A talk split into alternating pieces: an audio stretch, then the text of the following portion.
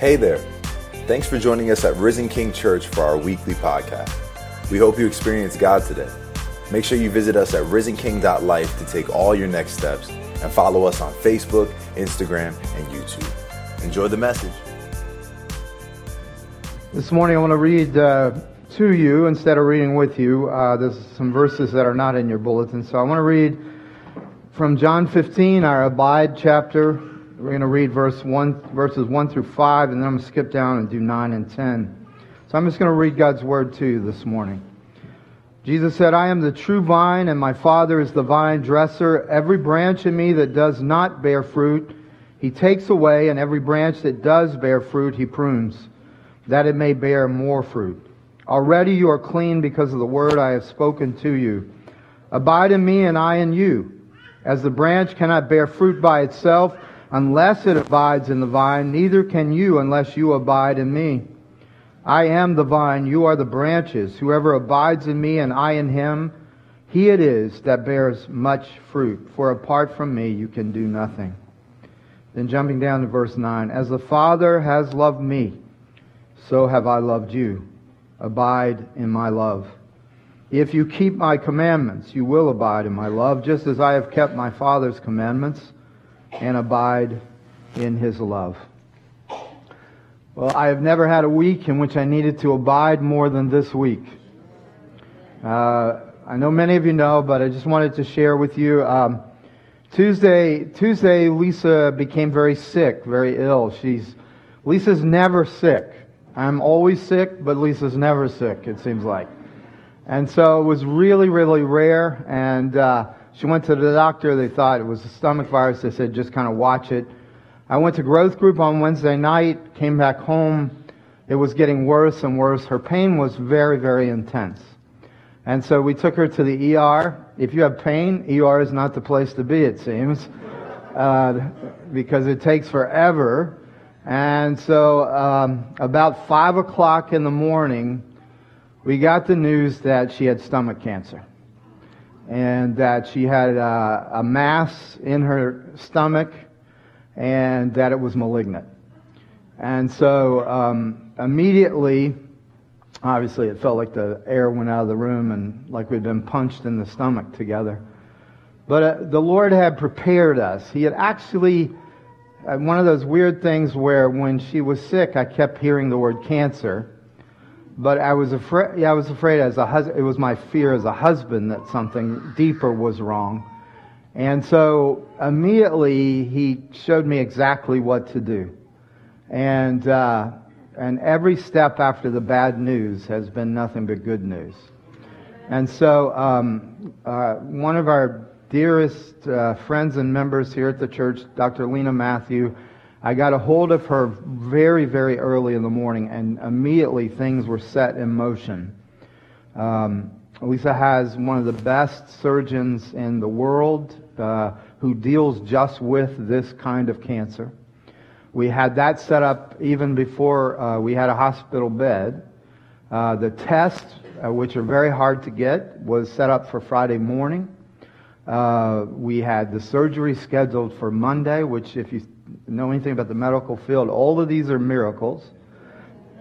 And then uh, I heard the be- biggest miracle of all is we got transferred from Good Sam to Columbia in one day. They say it usually takes three days, and that that was an amazing thing. And so all of the things after that terrible news have been just very powerful works of God to take care of our Lisa.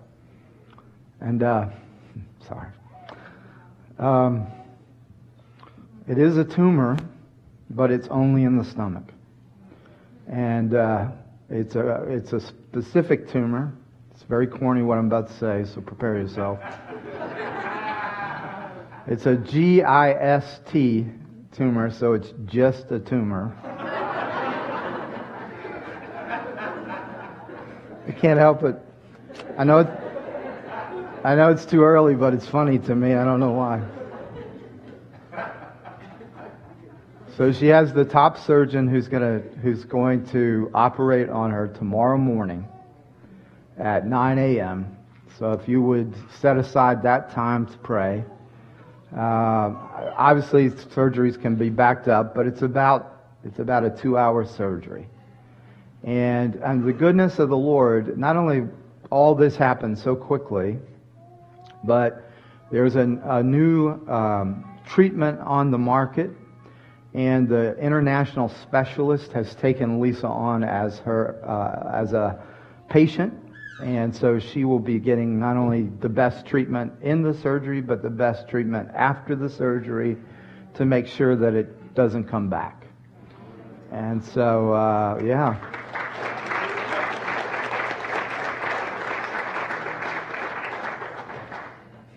Now, she's been in the hospital the whole time because the pain has been very, very intense. And uh, she, um, she said numerous times yesterday, she said, I don't know how I went from being able to do everything on Wednesday to being able to do nothing.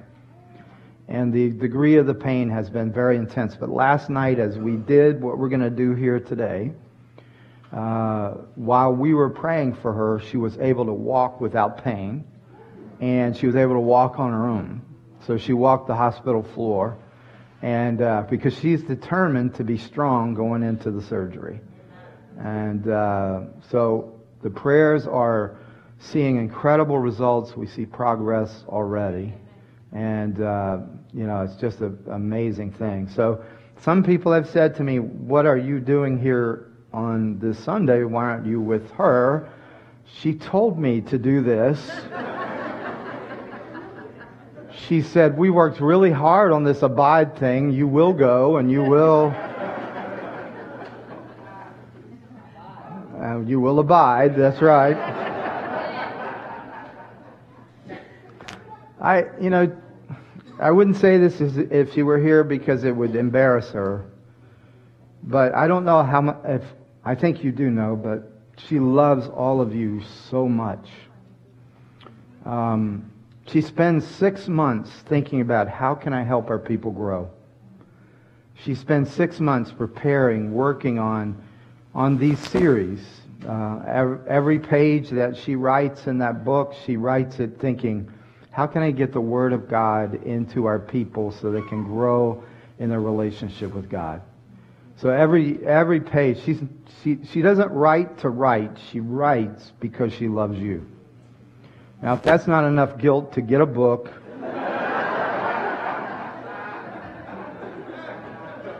and to do your devotions, I don't know what more I can do. But this, this series is so essential. Friends, um, the longer you live, the, the more you realize you have very little control of the circumstances in your life. Things do not happen just because you cause them. Things happen to you which seem to have no cause whatsoever.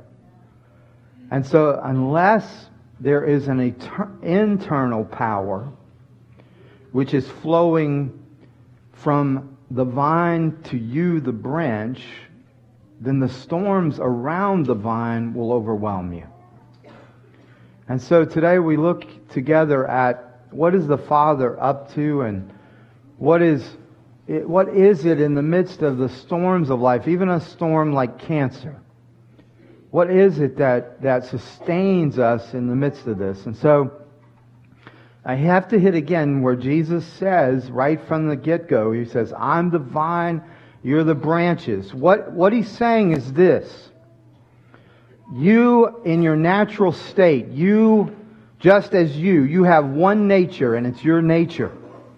But in that nature are all your deficiency. In that nature is all your brokenness. And not only do you live with the brokenness of the choices that you've made, but you also have inherited the brokenness of your parents and your grandparents back for generations.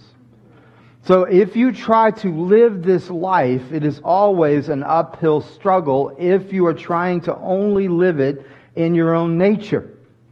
The best that you will have is you'll have more willpower than somebody else. What this is saying, what the what Jesus is saying by using the vine branch analogy is he's saying, I have interpenetrated your personality. I have I have injected my DNA, my nature, and I have locked in my nature with your nature. So that when someone truly is a Christian, not just someone who's religious, but when someone is truly a Christian, they now have two natures interlocked in their person. It's not just me anymore, it's me and Jesus. have you ever noticed something? when you pour water over coffee, hot water over coffee, that what comes out, we don't say, oh, look, coffee and water. What do we say? We say coffee. Mmm. You see, those are two things with two different natures. But once they're joined, it's black gold. Do you understand? You can spend your whole life with just your nature, do the best that you can, but that is not Christianity. Christianity is when your water has hit the coffee and now you're pure coffee. See, when we deal with this aspect of the vine and the branch, what, what, what Jesus is saying, and no other illustration would do, he's saying, that you've got a root now that is rooted in all that heaven is and is rooted in all that heaven has. And the vine from that root extends all the way to where you are. And it connects. And at that connection, all the flow of what's true of heaven is flowing into you. And your DNA, your nature has changed. No longer is it just your personality against the world now it's you and Jesus confronting every storm of all your life. But more than that, it's the very character of God is now connected to you. In, in such a way, think about this, this illustration of it. Suppose in your personality you have fear. You're facing things that are fearful because you don't know what the outcomes will be or because it hurts or whatever it is.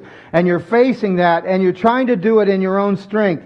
Most people, what they do, they just try to avoid their fear, deny their fear, or they give in to their fear.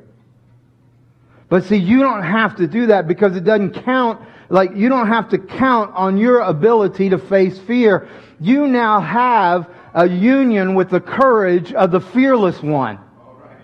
There's courage flowing. The very same Jesus who courageously went to a cross without fear is now in union with you so that it's not you going, I'm going to try to be courageous.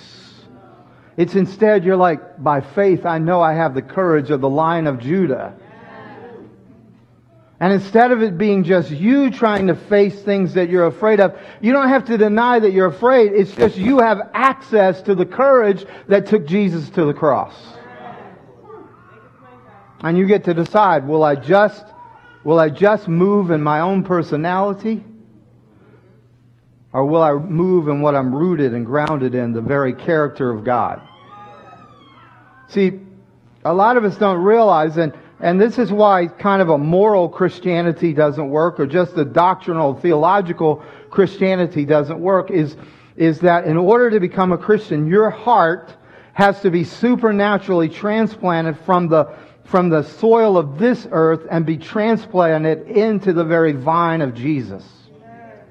So that instead of just being a morally restrained person, you're a supernaturally transformed person. So the indication of that has got to be that there are things now in your life because you're in the vine that are inexplicably there, and things that are absent because you're in the vine that are inexplicably absent where people should be able to see that there's something different about you. And so that's what the Father is really about. The Father is the gardener. The Father loves the branch and He loves the vine. He loves the branch as much as He loves the vine. Because you are in Christ, He loves you as if you were Christ. And so there has to come a day, friend. I mean, if you're really going to grow, there has to come a day where you don't question the gardener all the time. Where you don't say, how can you let this happen to me? There has to be a time when you have rooted and grounded yourself in the fact that you are loved by the Father just like Jesus is loved by the Father. And when you do that, you see, you'll begin to see even the bad things that are happening, God is transforming you even through those. But see, if you don't have a supernaturally changed heart, then what's going to come out is a lot of complaining. Everything will look negative. You know, when I found out, at least I had cancer, and, and I, I asked the Lord, okay, what should my posture be? Because of course I was praying for her. I laid hands on her. I rebuked the cancer. I rebuked the pain, all that stuff, and it didn't seem to do much. And I said, Lord, what do I do? And you know what he said to me? He said, praise me. And, and you know what? I immediately, I, all these Bible verses came back to me. God inhabits the praises of his people.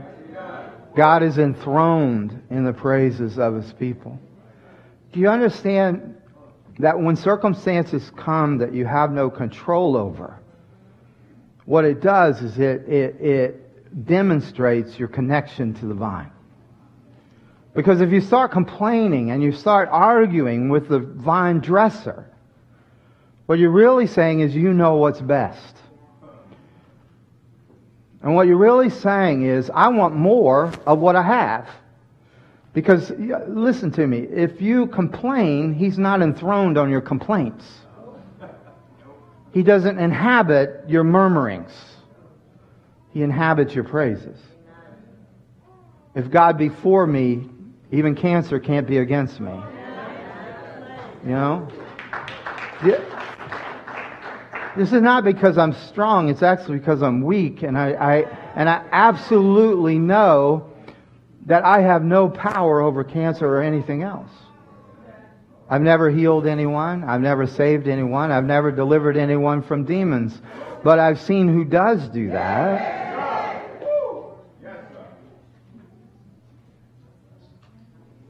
So what is he doing? Well, number one, he's, he's looking to see is there a connection between you as a branch and the vine? And then the second thing, and, and we'll get to this towards the end, but even if there is a connection, he will not allow a single branch to exist in your life that does not bring power and strength and love so that fruit is produced. So he prunes and he deals with a disconnect. So the first thing I want to look at is how the Father looks at you. When He looks at your branch, what is He seeing and what is He looking for? He's checking. He's looking under, He's looking underneath and He's saying, is the connection to the vine good? And so what you see quite often, friends, is you see that there are people because they're religious or because they're moral, they have a connection, but it's a mechanical connection. It's a formal connection, and the Father doesn't want and, and doesn't even acknowledge a mechanical or a formal connection. There are many people who have been religious, and Jesus is going to say, Depart from me, because I never knew you. Because they had a formal connection, a mechanical connection. They did it because they thought they had to, or they did it because in some way it was part of their routine. You see, the only connection that matters is a vital connection, is an organic connection. See, that always produces supernatural character change in your life. That's what fruit is. Fruit is something you can't explain, but it's there. Paul says it this way. I'm going to come to you in Romans. He says, I'm going to come and preach Christ to you, and I want to see abundant fruit in your lives. What's he saying? He's saying that the effect of the Word of God really taking root and being digested in your life produces in you things that make it clear there's the footprints of God in your life. There are things that people just can't explain except that you are different. And the footprints of the Lord are evident in your life. One of the nurses came in the other day, uh, I think it was Friday, and uh, and we were just we were talking with her and asking her about her life and stuff and we told her we were believers. And all of a sudden she jumped and she said i knew there was something different in this room. And then she told us her life story for the next however long. We just kind of wanted her to change the pain meds, but uh, But she goes, there's something so there. Here's my wife, weak, groggy, can hardly speak, and she looks at this lady with love and she says to her, You're an inspiration to me. And the lady walked out of that room walking on cloud nine. That's footprints of Jesus. That's the hand of the Lord in the midst. In other words, it could not be accounted for in the midst of the suffering that my wife is going through, except that Jesus is flowing like a vine and the branch in her life. You know, there are two signs that the gardener is looking for, and that gardener is your Father. It's, he's the Father of our Lord Jesus Christ. He's looking for these two signs. Verse 9 says he's looking for love. And verse 10 says he's looking for obedience. Well, what kind of love is he talking about? Well, it's a love that is drawn from the vine. Now, over the last few weeks, I don't know why, but I've done a lot of funeral services, memorial services. So I've been thinking about heaven a lot. And here's what, here's what I, I, I want you to listen to me. See, what's happened to many of us is we have believed a wrong religion about heaven. We believe something that's not biblical and it's not Christian. Now, on one hand, I understand it. As our loved ones fight the fight against illness or sickness, it's, it, it is comforting in a way to see, say, well, they're finally at rest or they have, they have found peace. But the problem is, the Bible doesn't teach that heaven is just this place of peace. It really doesn't teach that at all because peace is not the main issue when you, when you die and you go to the next realm. As a matter of fact, in some ways, if you think about it, peace can be kind of boring. If you're going to be in peace for eternity, what the heck are you going to be doing? That's why people come up to me a lot of times say, I don't really want to go to heaven. You know, it just sounds boring. And none of my friends are there anyway. And, uh,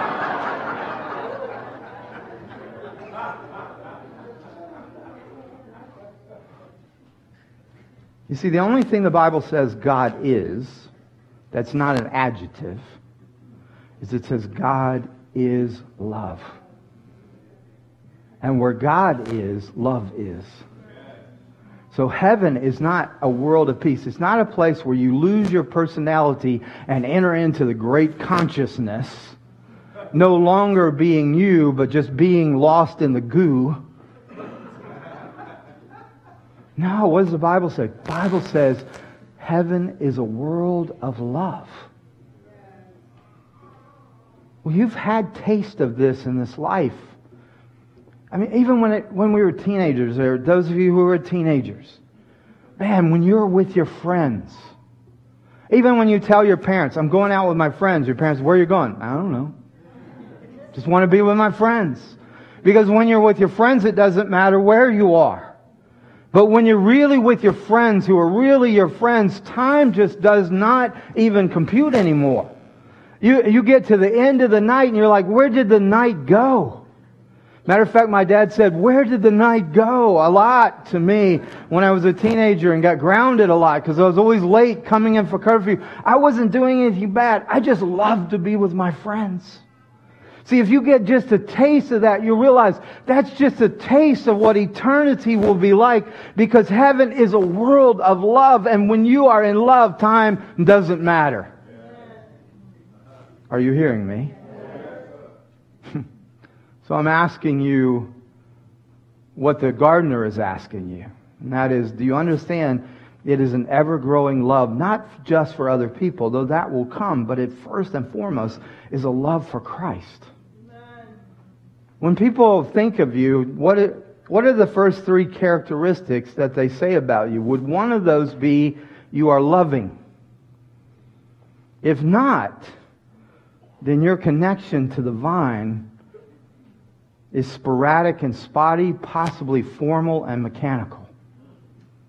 Because you cannot be in the vine and not receive the constant flow of love from the throne. And then if you're not being loving in return, you're not connecting. And look, we live in New York. This is the lowest bar for being loving world. I mean, we will run over old ladies to get faster in line at the ShopRite. Don't, I'm going to beat her. Because you got to get ahead of people. You got to get a, you know, don't block me. Don't get in way of my, I mean, if you can't be loving here, you're in trouble. You know why? Because most of us have, we are connecting our branch to cynicism and anger and bitterness, and somebody's ahead of us, and somebody has more than us. I once went to a town meeting here, and one of the people said to the town councilors or whatever, said, You guys are all going to hell because you raised the prices on the public swimming pools. That's how angry this person was because they're having to pay more for the swimming pool. I don't, I don't know how much you have to pay, but I'm not sure you go to hell just for that. Nor do you tell them in front of the whole town. But we live in a, we live in a bitter, envious, jealous society. And if you're not seen as, you guys got really quiet on that one. So ask somebody around you, do you see me as loving? And if not, then it's time to repent because the gardener is doing everything in your life to cut away anything that is keeping you from being loving. Because that's the fruit he's looking for. And it's, it's not just that you become a pleasant person, a little bit nicer. You can do that on your own. This is you truly loving the unlovable.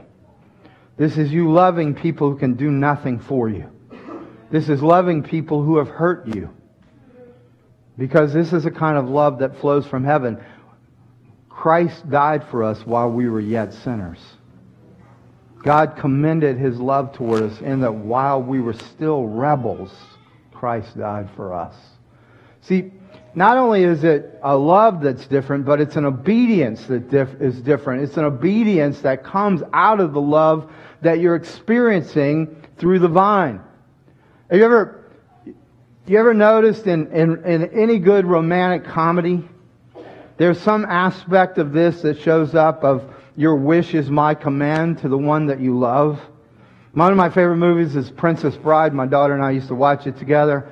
And I love all the silliness in that. But there's this one part where the guy who falls in love with the girl, he's always saying to her, as you wish.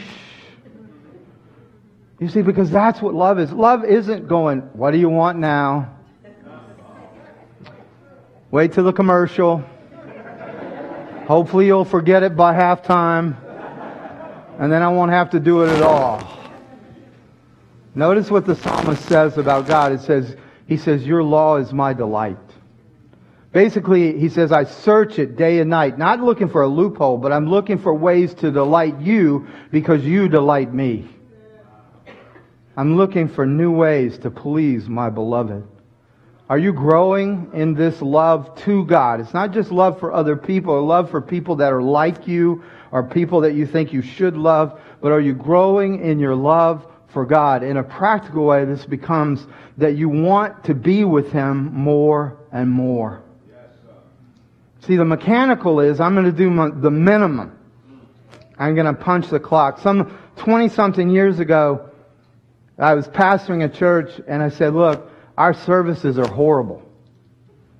You know, you guys come in, you come in at 11 o'clock, you punch in, and you punch out at 12. Even if I'm still going, you've punched out.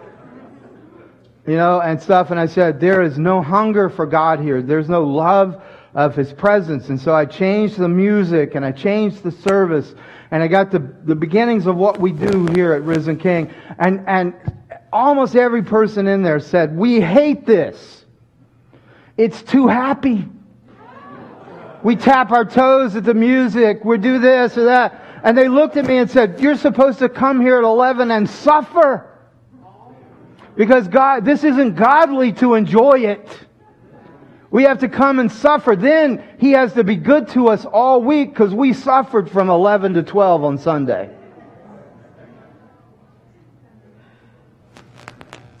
You see, if, if coming in His presence isn't sweet to you. And if the thought is, oh, I can't wait till this is over, then your connection is to the clock, not to the vine.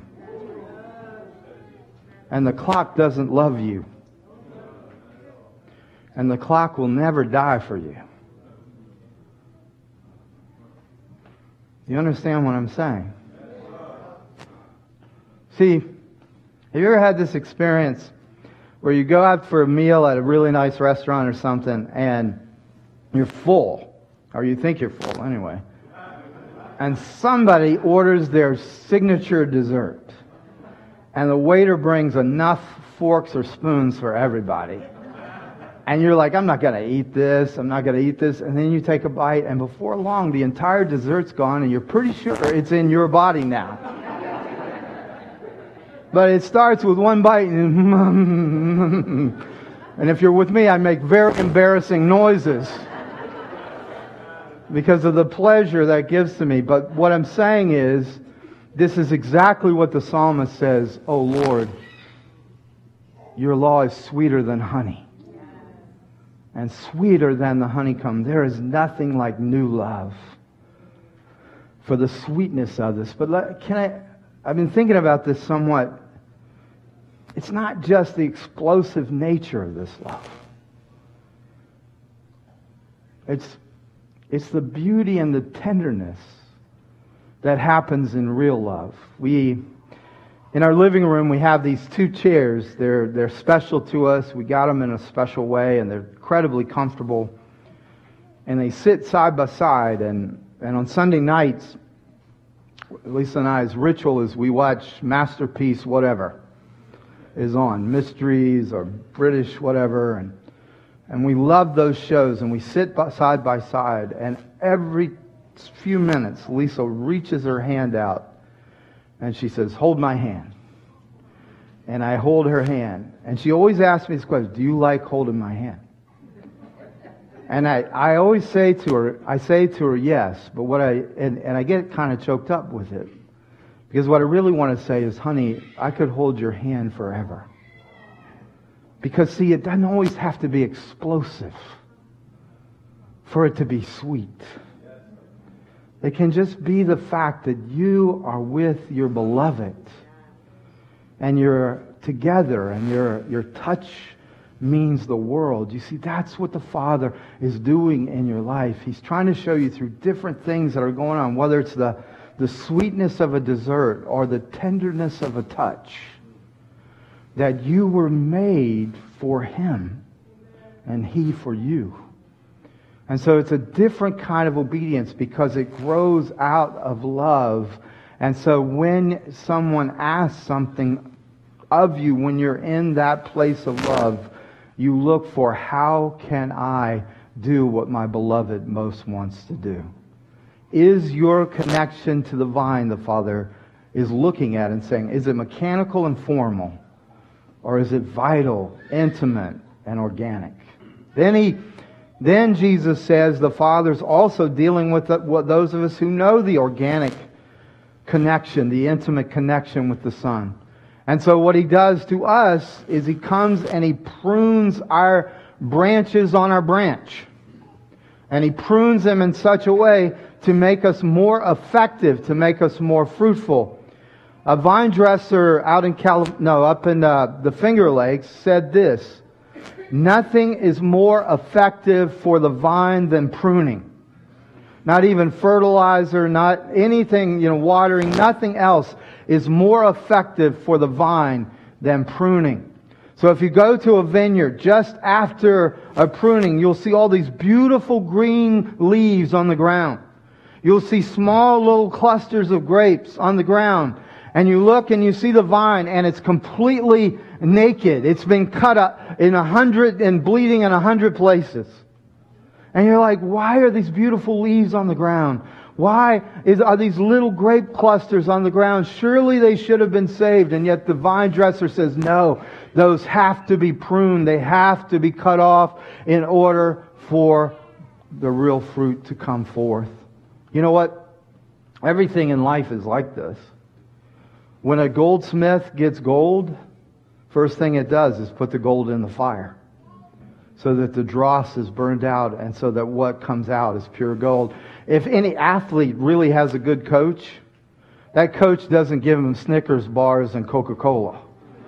He says, run one more lap, do one more workout, and the, the athlete who wants to be the premier athlete, in order to have gain, must have pain. This happens also with, with parents, with children. If you've been a parent of a child, you know that your kids will not become courageous, noble, character driven people for some big event in their life. They lie, they, they hide something, they do something wrong. And as a parent, you know the party's coming up or whatever is coming up, but you have to ground that little sucker. because you got to teach them you cannot go through life with shortcuts. If you let them off, they'll just be liars. Because if they learn they can get away with it, they'll never become people who have any traction of character to face the true trials of life. But they will say to you, You have ruined my life. You have taken away my chance for any social acceptance whatsoever. I hold you personally responsible. of course, they don't say it that way. They just say, You're not fair. This isn't fair. But that's what they mean. And so, what you see, friends, what you see in all of life, whatever circumstances we're in, through a very careful and caring design in a, in a limited, controlled environment, the only way to help someone is to hurt them. And if you don't see that at this point, you realize what's happening is you don't really have very good perspective on the gardener. One of the things that I, I began to realize some years ago is, is that every time bad things happened, I was questioning the blessing of God. Every time things didn't go the way I wanted them to go, I was like, this person's to blame, or I'm to blame, or life's to blame, or life's not fair. And what I found in the midst of that is I was never making progress. And one day, I was having a totally spiritual experience cutting my grass. I don't know why. God speaks to me through the lawnmower. I'm not sure why. But I was cutting my grass, and all of a sudden, I was arguing with somebody from my past. Maybe I'm the only one that ever does that. But man, I was brilliant. I mean, everything they said, I had an answer for. I mean, I was just taking them apart. And all of a sudden, I began to realize wait a minute the Lord is letting this come up because I need to deal with this. You know, because I was angry that these people had betrayed me. I was angry because they had taken away my career. They'd taken away my church. They'd taken away everything that I had worked for. And, and I was arguing with them why they were wrong and why I was right. And all of a sudden, the Spirit of God began to move in me in a powerful way. And the first thing I saw was this that from the day I connected to the vine, I have lived in the favor of God. From the day I connected to vine, curses had fallen to the ground and curses were broken. And I lived from his favor, not trying to get his favor. And suddenly, instead of arguing with these people, I began to realize the gardener had used, what they did was wrong. What they did was not fair. Don't, don't, I'm not sugarcoating what was done whatsoever. But I started realizing the gardener had used those men, even the lies and the slander they had against me, the gardener had used them to make me the man I am. And at that moment, I put a root in the ground and I have never turned back from it. One, that I live in blessing, but two, that I trust my Father. And a spiritual backbone came over me to where I'm not questioning circumstances. I'm not trying to make results where I have no right or ability to control. I am living in the vine because there's where the love and the power and the strength is, not outside of the vine, questioning, complaining, accusing God. See, the enemy's tactic is to get you to where you're always criticizing, complaining, skeptical. You're always trying to protect yourself. You're always trying to, in some way or another, make a way for yourself. And if that's true, friends, then you're no longer in the vine and you're, uh, all of the blessing is now up to you. And if you have any sense whatsoever, you realize life has been teaching you you don't control life. And to get to the place where you have to know and believe you cannot control your life, but you can trust the one who does control your life. And man, I began to just really live a different way. I have lived since that day responsive to the Father, not trying to make the Father do what I want him to do. And man, you talk about having energy for that. The energy you waste trying to get God on your side, and the energy you waste of trying to get God to, to bless your plans is energy that is so wasted because He will not make your idols successful. And He will not resource your idolatry. And if the end of your life is something other than God, He will not be the means to that end. This is what the Father is saying through the Son.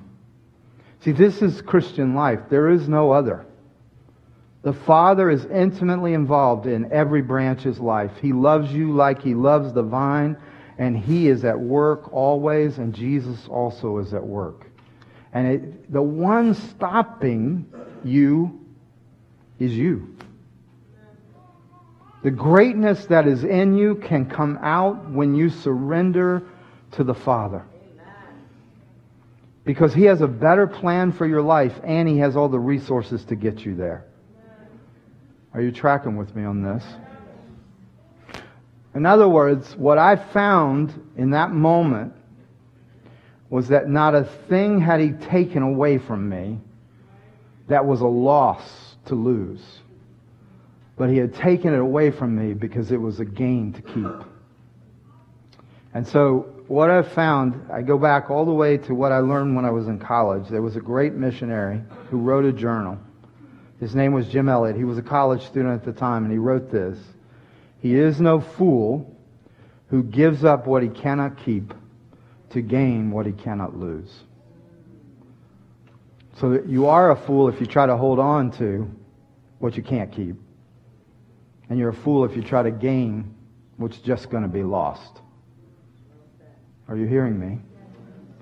So what he's done, doing is he's cutting the branches that are drawing you away from the stem. So let me just quickly say to you, here's three things. If you're, if you're vitally connected to the vine, then what has to be happening in your life for you to grow, for you to flourish, is that every time, every time your branches are cut, learn. Learn. You know what he cuts often? The good things. And the reason is because the good things in our lives tend to become ultimate things. Our marriages, our family, our friendships, our relationships, our job, our career. When he's cutting off a branch, even if for some reason you lose your job and you're like, I didn't do anything wrong, but you lost your job. He's cutting it off not because he will not supply, but because that thing is not supplying, but taking away your life taking away your love. Even your family can become idolatry. When you look to a spouse or a girlfriend or a boyfriend or somebody else and you say, You're my life. See, you've made something a vine that is nothing more than a branch, which will be stealing life from you while you think it's a vine. And so the Father comes and no, he doesn't care how big the branch is that's sucking life out of you. He chops it off. And why does he do that? Well, he does it because you're too valuable to him to lose. The other thing is this. It's the nature of love. Love is exclusive. I always say this because it's funny to me, but there's a place in Lisa's life that nobody gets but me. She loves you, but not like she loves me. And if anybody tries to get that place, I do know some people in Brooklyn who will take them out. I'm working on names in the Bronx as well. You understand? There's a place that God has for you when another branch is trying to take it from you, playing like it's a vine. Even if it's a seemingly good thing, the Father says, nope. And you need to learn. You can spend your whole life without perspective. Do you know why you laughed at me about the kid who said, My life is over when they're 16? It's because you realize their life's not over. They just don't have perspective yet. Why do you think you have perspective now? Because we still act like we're 16. See, what the biggest thing is to learn and say, I don't trust my agenda, I trust his agenda. I don't trust my adrenaline, I trust the Spirit's revelation. I don't trust just because I want something, it's actually good for me.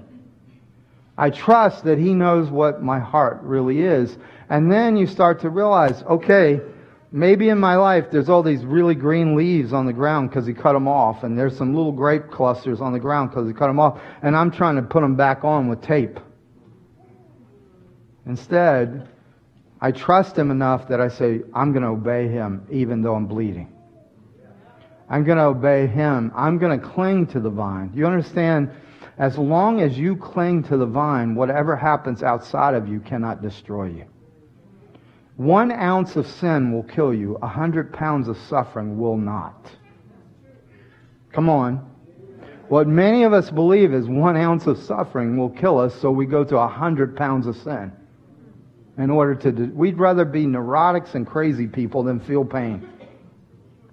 And yet, there is no gain without the pain. And anything that he has taken away from you would be a loss to keep. And it's always a gain to lose. Are you hearing me?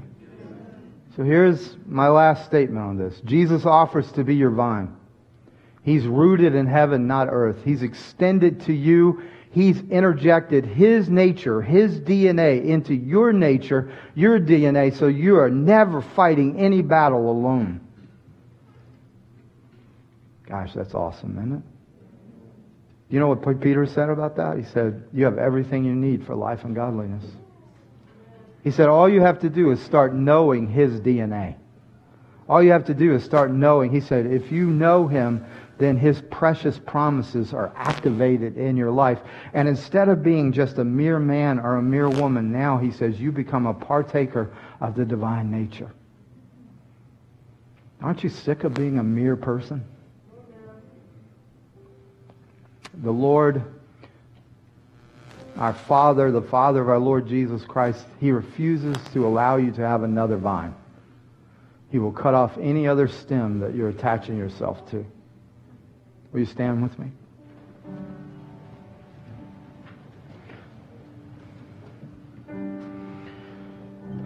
I, I know, I mean, some of us, many of us, we can spend a lot of time complaining. We can spend a lot of time being angry. We can spend a lot of time trying to numb our feelings.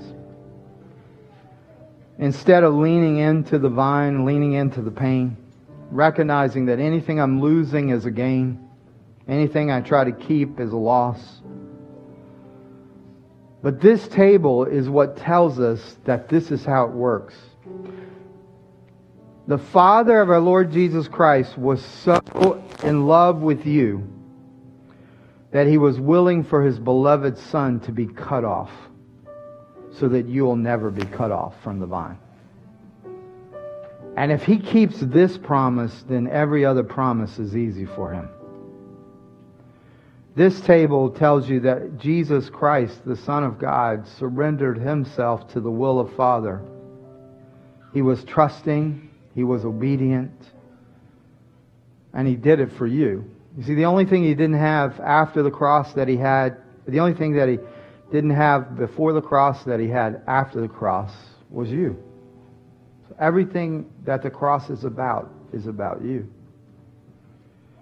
And I understand if, if you have a formal mechanical relationship with God, you just want to do the minimum. Just want to punch the clock. But if you've tasted and you've seen, if somehow when you sing one of these hill songs and you go, that's my heart. Or sometimes when you're here and you hear the word being preached and you go, how does he know what happened yesterday in my life? How does he know what's going on in my heart? In those moments, what you're seeing is how much the gardener loves you how intimately involved with you He is. That even if you're a branch that is you know, started growing down to the ground and you're in the dirt and the muck and the darkness. You're too valuable to Him to cut off. He lifts you up. He takes you up. And He maybe He ties you down because you keep growing the wrong way. And maybe He retrains how you grow, but He dusts you off with the word He's spoken to you. You're cleansed. And then you're in the light. And the fruit you were made for becomes the fruit you experience. That only happens, friends, if you're vitally connected to Jesus. That only happens when you say, Oh, Lord Jesus, you are my Savior. You're my life. You're my vine. And then mere mortals have supernaturally transformed hearts. What an awesome thing. Sometimes people come up to me and they'll say this. They'll go, you know, I pop them in the mouth and I, I say, I love you in Jesus' name and that, that was for you, you know. Because it makes me so angry sometimes that the enemy has deceived us. If you were worthy, you'd be the vine. But since you're not worthy, you get to be the branch. This table up here, this isn't for the worthy. The worthy don't need this table. Well, they don't exist either, but they don't need this table. This table, Jesus said, I came for the unrighteous. I came for the unworthy. I came for the sick. This is the table of Jesus that he set for unworthy people. So I'm going to ask you to come to the table after I pray over the elements. But I'm only going to ask you to do it if you're willing to be intimately, vitally, organically connected to the vine. If you're doing it as a ritual, it won't work. If you're doing it as a formality, don't do it. But if you're doing it and you say, Lord, you were cut off from me, I'm willing for any branch to be cut off from me so that I can bear fruit, then today's a day to come. We're going to have people stationed around the room. You just come to the one that's closest to you, but let's let's pray together over this. Lord, dear dearest Lord Jesus, this these are ordinary elements. I mean, it's our wonderful gluten-free crackers and uh, our grape juice. But you want to do something extraordinary today. You knew we needed something to touch, we needed something to taste, we needed something to see, and so you gave this to us. And as we feel it going down, as we experience the taste on our tongues, we're recognizing you've called us to digest your word. Not just to read it, but to digest it. You've called us to taste and see that you are good. You've called us to encounter you in such a way that it becomes sweeter than honey, sweeter than the honeycomb. Lord, let this be a fresh encounter with you today. At your table as you asked us. In Jesus' name.